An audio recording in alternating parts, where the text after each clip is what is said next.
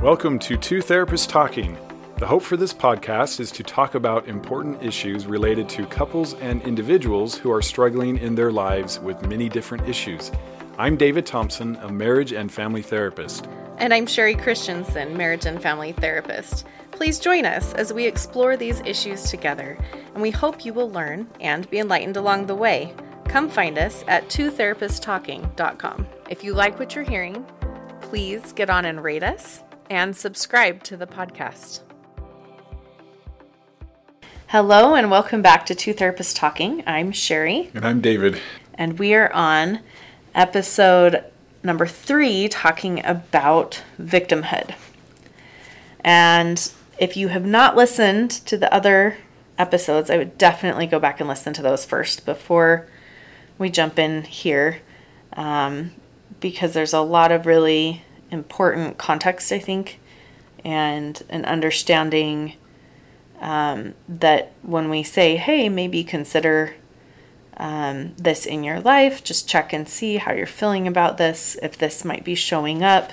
Right. We also want to couch that in terms of how many of you have had experiences where you've been victimized Right. and that that is extremely legitimate. And that's been our challenge is how to talk about this in a way that we recognize legitimate victims while also talking about not getting stuck in it. Yes, exactly. So hopefully So please go back and listen to especially episode Yeah. number one if you haven't uh, if you haven't done that instead of jumping straight in here because I think we tried to make sure that that that we really preempted our discussion with exactly what David's talking about like recognizing the trauma that people have gone through and Right. while also being able to say let's check and see i love that like we don't want you to feel like you're in a stuck place with it because it really does affect your life when you do that Right. And we want to recognize and not minimize yes what you've been through, which has been when you're a, a genuine victim, really, really hard. yeah And it's it's like the quote that the world breaks everyone and afterwards some are strong at the broken places. Everybody has excuse not to be strong after really hard things happen. Right. And the only way and you've heard lots of Sherie's history on this and so with the accident and things the only way to be strong after these really hard things is for you to decide this is what I'm going to do um, and you have to be very deliberate and intentional, even Yes. though you've been victimized. yes And you have your own healing. We talked a lot about that in these first two episodes. Your healing is your responsibility, yes even though it wasn't your fault what happened. And Yes. that's a really tough thing sometimes to separate. But yeah it really can be that quote from the last session about resentment that Mm-hmm. Sherie shared, I thought was really good. So, bottom line, you've got to do the work of your own healing. Yep. Even though it wasn't your fault that Yep. you were hurt. And I love what you just said about how intentional you have to be, deliberate and intentional. Um, because that you can find these little tiny pockets of spaces where you're doing really great at not being a victim, and then you'll find these little pockets of spaces where you're like, Yeah. oh, I can see, you know, if you're willing to go there and you're willing to look and and you're willing to to move forward. And that's really, you know, what we all want to do hopefully is to be continuously um aware of ourselves and moving Right. on and recognizing those spaces where we're stuck um and and doing something about that so that we can live our best Right. lives. which is the ultimate way out of victimhood Yeah. is to recognize and use the power that you do have Yeah. which you've always had turns Mm-hmm. out Yes. and and often it's not until these kinds of things happen right yeah. that you really find out who you are and what you're capable of and who you've always been Yes. and were that it were different, but it's kind of not. We have to do these hard things to figure that out often. But so, yeah, we talk a lot about that in the first two episodes. the last episode specifically are some of the things that might demonstrate. Yeah, give you a little clue. victimhood. Yeah. So kind of a think about what we were talking about. Does this fit situations? Do I believe this way? Do I think this way? Mm-hmm. And today's a little bit different. Today Yep. we want to talk about why it just doesn't really work. Yes, yes. Why we don't want to be stuck in a victimhood space, right? Right. I think because I think first of all, we feel we can feel like it really helps, Yeah. right? We can feel like, oh man, I, I feel so much more I feel really strong, I feel powerful, um, I feel safer, right? Emotionally, maybe even physically. Um, you know, when I can be in that victimhood space and um, and I think uh, it's helpful to kind of step back and look and say, okay, it might, you might have that sort of facade of safety and empowerment and all of that, but there's, it's actually a facade, right? It's not actually Right. keeping you safe. It's not actually a power, a space of power to move into. It just looks like that, and and really you're not safe at all, and there's a lot of negative consequences to that. It's so tough, right? Because we talk all the time about when this stuff first happens or you learn of something really hard, you need that anger to set boundaries, to have a voice, to do some really important things. And sometimes we can get stuck there Yes. because it is empowering. Now I'm saying, hey, you may not do a thing. And I've never really said that before. And I'm feeling better Mm-hmm. and I am feeling safer. Um, and so we sort of keep going in that. And now this is what I need to see you do, and this is what you need to do. And we kind of stay in that, hey, this is feeling good. This is feeling like I'm in control. Right. And we had to get there, so that's a good thing. Yes. I don't think without anger, you probably would never do anything. Right, it's true. You I think it's a big indicator that you need boundaries, you need safety. And yes. And typically those clients that don't feel anger or not Right. learned that they were not allowed to feel anger. They Um, don't get very far. Yeah, they don't get they don't get very far. They haven't had boundaries. They've let people walk on them. So it's it's a wonderful thing and it's interesting. I think it's fascinating just how many of these different spaces we have to go through and have, Yeah. right? To have that push for shifting and changing or whatever and then but we can't stay there. We have to do this next phase and Yep. there's n- other Yep. pieces that you have to incorporate in or you get stuck personally, you get stuck in relationships and or they start to go downhill, you personally or relationships Yeah. because you haven't continued to make the growth. It's like, okay, well you're on step number 1, but Right. the healing is way up here and you're And going to sort of languish down here.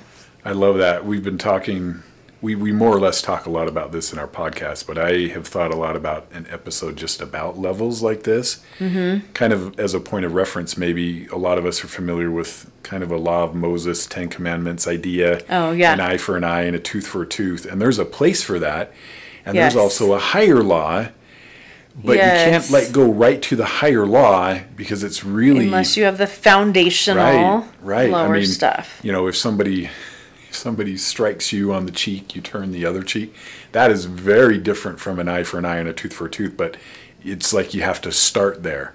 So Yeah. maybe part of this victimhood and overcoming victimhood is recognition of levels and starting in a certain place and as you move through these levels it will change and look different and feel different. Yes, yes. I love um, in some different groups that I've like been a part of or whatever, watching people talk about how, and you watch new people come into the group and are lear- just learning about boundaries and things like that, and typically they have to start with very like rigid um, structured boundaries. Like this is exactly the thing I'm going to do if this exact thing happens, Yeah. and I can't budge on it. I, I this is just what I have to do because they're trying to figure it out. Um, and then further down the road, as they've been practicing and doing boundaries and figuring out the nuances of like, am I doing this for me or am I trying to manipulate and control the other person instead of setting a boundary, right? And they've kind of figured some of those things out their boundaries and a lot of times become more fluid because they're able to instead of just having a set this is my set reaction when X, Y, or Z happens, they're able to check in with themselves and check in with the environment that they're in and recognize a little bit better what's happening presently for them. Right. Yep. Right. And so, oh, this time this feels different or this looks different or, you know, whatever. Okay, I can shift my boundary accordingly. Um, but if you don't have that practice of, of having the hard boundary, of having it be okay that you get to be treated well, right? Right. right. Then that softer, more flowy space never happens because Right. you're not checked in with yourself or with the environment and you don't believe you're worth it enough to get to that place. So, you know, we tend to see a lot more like boundary explosion types of things initially. And, you know, as as therapists, we work with you on that to make sure it's not too extreme, but also that's sort of a mm-hmm. normal process because Yeah. you're trying to figure out and get the stability that it's I'm worth being treated well and there does need to be consequences for actions Right. right? So, yes, I love this sort of level place, like where, if you've been there, that's not wrong, that's not Right. bad. I love that you're saying that, David. It's just, we don't want to stop there. We don't want to Yeah. just get stuck there because there is so much more to it.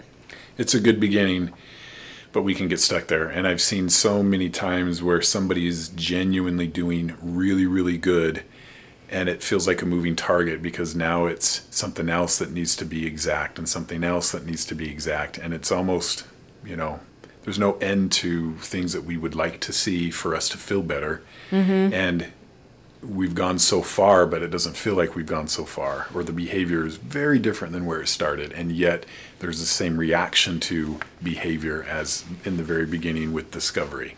And Yeah. so, hopefully, this is making sense. Um, and we do want to talk about it feels good initially and actually is important initially. Um, we just can't stay there.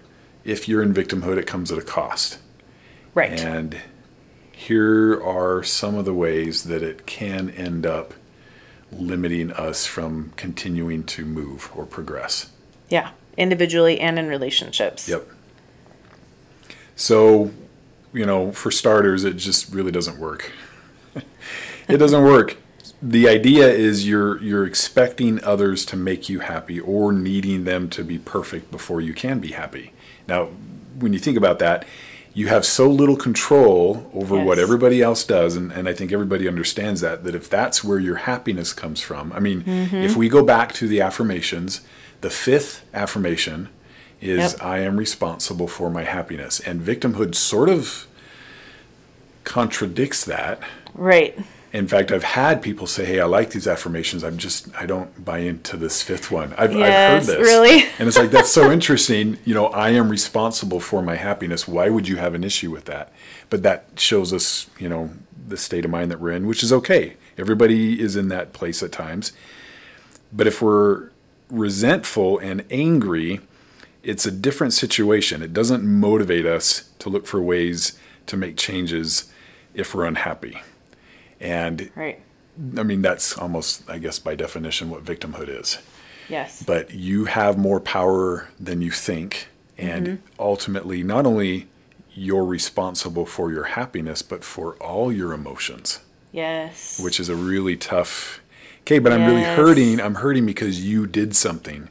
Okay, there's mourning and grieving because of loss. That's real. Um, but you have Mm-hmm. but more. we don't want to get stuck again Right. it all comes down You like have of more you course you're do. going to Yep. have angry responses of course you're going to be hurting and also and not a but Yeah, we don't want to get stuck there so this is important grieving is important feeling the anger and recognizing what needs to happen okay i need a boundary or i need you know this or that i need to shift things around like but not getting stuck and not Yep. getting resentful and angry um, and requiring others to do things to make you Right. happy. I'll be happy when Right. when everybody around me is doing what I want and how I want it done. Yeah. Well, uh Yeah. Or sometimes even one person. Like Or one this person. one person will do or be or whatever. I need to see them doing all these things before I'm okay. Well, what if they're not there? What if they Yeah. don't agree? What if they're still sort of in their own kind of state of shock, shame, Mm-hmm. whatever's going on? Um, that's a tough place to be. Yeah. Yes, it's a lot of taking your energy and flushing it down the toilet. It's kind of what I talk to my clients about. Like Releasing energy trying down the to toilet. get, yes, we're just flushing it down the toilet because we're just spending all this energy trying to get someone else to do something so that we'll be okay instead of taking that energy and that power and changing our circumstances, changing what's going on for us, processing through our emotions, reaching out, recognizing what is it that I need in order to move forward in a good way. Yep. So, okay, the next one is this concept that when we're in victimhood, um, it forces us into these overgeneralized spaces. Right. Um, these this cognitive um, pattern of all or nothing thinking, right? And we don't want to be stuck in that. So, trust is all or nothing. Safety is all or nothing. Um, there's no like gray area or spaces where you can trust some things but not other things, or feel safe in some places but not other places. It kind of shoves everything to these extreme spaces yeah. which is hard again like and i totally understand this concept of like okay someone is doing things that are harmful or hurtful mm-hmm. and where's that line between like saying okay no this like it continues to hurt and so i need to set some boundaries here but also having space and a willingness to be open to them making mistakes as they're trying to get better Right. as they're trying to show up in different ways. And so sometimes they're going to fail. Sometimes they're going to get defensive with you instead of Right. being understanding. Sometimes they're I mean, you think about those are the same patterns that got them in the mess they're in in the first Right. place. Why would they suddenly be really good at Be managing their emotions? yeah. Exactly. Like they haven't managed often. They haven't managed their emotions their entire lives. Right. So Yes, yes. And so being able to clue into some of those pieces, okay, so where can I Yeah. trust them? Where the areas that trust is acceptable or useful or helpful or and I have it. yes. I mean, probably we're going to follow up this series of podcasts um, on another one levels of, of trust and safety and what that means. Mm-hmm. Because you'd be surprised how many people will say, uh, I'm not safe. And let's break that down. What does that mean exactly? Well, I'm not safe with him. Well, what does that mean exactly? Is he going to hurt you physically? Well, no. Okay, so there's some safety physically. Well, yeah, but you know, he's going to maybe lie. Okay, so are we talking emotionally? You start to break it down and it's not so all or nothing black or white like we think. And even just those little differences can provide some cognitive dissonance enough that we start to see this differently, which is the goal. right, right. Um, But lots of levels, definitely can talk more about that. But that's Yeah. the idea. lots of levels, lots of layers. Not all or nothing. It's not, yeah, it's not all or nothing. I trust you or I don't, period. Right. Like and again, areas. like that is a hundred percent a trauma response, right? If you've been in a space where you have been traumatized or victimized, like that is the brain's automatic response. It does not have time, you know. Again, Yeah. if we're thinking um, evolutionarily, right? If you notice the bear, you know, you notice the claw marks on the trees around, then your brain is not going to be like, I wonder if those claw marks came from, you know, from a koala climbing, you know, like. They look old. yeah, like your brain isn't going to do that if you've just been recently attacked by a bear. Right. It is going to immediately respond, immediately go all or nothing, like I am out of here this second, right? Yep. So we have that evolutionary um, protective space, right? And so, as we're looking at this um, overgeneralization, that is what your brain is designed to do when it's been traumatized. But we have to work through and heal that space in order to move forward in a healthy way, right? You can't go through in your entire life, like for me, like I can't go through my entire life never coming within, you know, 20 feet of a car because I'm afraid it's going to hit Right, me. And, right. you know, that's not going to be a useful, healthy place for me to be for my whole life. So you have to begin to heal from and learn the nuances of, you know, being able to back it down and go, okay, is this a healthy space or not, right? You have more space and time than you think you do because your brain is going to react automatically to the trauma, Right. but you aren't being chased by a bear Right. And especially when a lot of those you know distress and victimization and different things we've been talking about are emotional you can create some space and then allow yourself to look at it. And um, one of the things that uh, soraya says who she's done some yoga stuff here at addo and um, and is working somewhere else now but one of the things that she talked about is is this a trigger or a truth right? And being able to kind of pull that apart So we are coming back into this after recording the whole thing because it's so long that we want to break it up. yeah we're gonna break it up So uh, we're going to try to do this smoothly. I don't think we've done this before. And, Yeah. You know, it's okay if it's not that smooth. I think you'll get the idea. Yeah. But so we- just just join us for the next episode where we'll pick up right where we left off right here. Yep. Thanks for joining us. Thank you for listening to Two Therapists Talking. We look forward to sharing more conversations with you. Connect with us at twotherapisttalking.com or email podcast at twotherapisttalking.com. If you like what you're hearing, please get on and rate us and subscribe to the podcast.